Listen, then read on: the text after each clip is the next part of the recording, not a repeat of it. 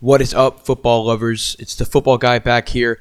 We're going to go over some week three XFL games, some stats, all that good stuff. We got free agencies about to open in the NFL in just a few weeks. Can't wait for that. Can't wait to see where all these people go. The quarterback situation in the offseason is going to be insane. You got so many teams without QBs. You got the Panthers in search. Maybe the Patriots get the Chargers.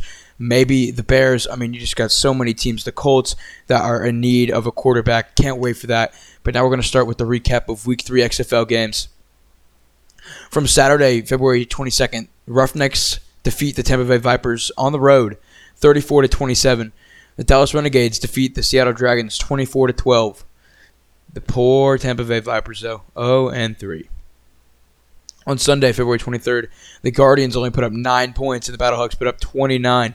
The DC Defenders, who everybody believed was probably the best team in the league, put up 9 and a big loss to the Los Angeles Wildcats 39 to 9. Wildcats getting their first win. So, some main stats from Sunday. As I said earlier, the Defenders were considered one of the best teams in the league, 2 0, and supposedly had the best defenses and quarterbacks in the entire XFL. But Sunday was a completely different story. The previous winless Los Angeles Wildcats dominated all three phases of the game from beginning to end as they s- secured a 39 9 upset victory in front of their home fans.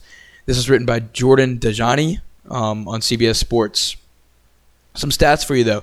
Josh Johnson, 18 of 25 for 278 yards and three touchdowns, while Martez Carter, the running back, only had 34 yards, but also had two touchdowns and caught a touchdown pass. So three total for him. Um, let's see here. The Battlehawks took care of business, as I said earlier, 29 to 9. Kept the ball on the ground for majority of the game. Matt Jones uh, finished with 95 rushing yards and a touchdown. Always seems to find the end zone, um, and only on 15 carries. And then uh, Christine Michael, 44 yards and a touchdown on 13 carries.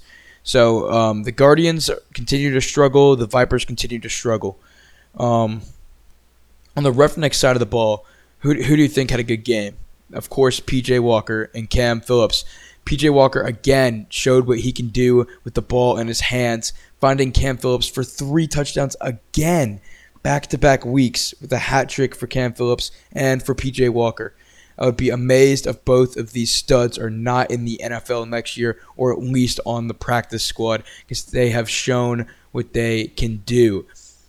Um, for the Renegades Dragons game, not too much going on there. Renegades get the solid win on the road by 12. Um, for the for the defenders, Cardale Jones, he's been strutting his stuff until week three. Only went 13 of 26 for 103 yards. Wait for it, and four picks. I didn't know Jameis Winston had joined the league, um, and they struggled the whole game on offense. The defenders' first touchdown came late in the fourth when they when um, Nick Brossette Brossetti uh, broke free for a 38 yard score, but it was a beat down from the very beginning for the DC defenders. Um, that's really it for the week three recap. The Roughnecks moved to three and zero and are the only team undefeated left in the XFL. Um, can't wait for next week, week four. I've been very entertained um, with the XFL so far, with the interviews, with the new rules, especially the kickoff returns.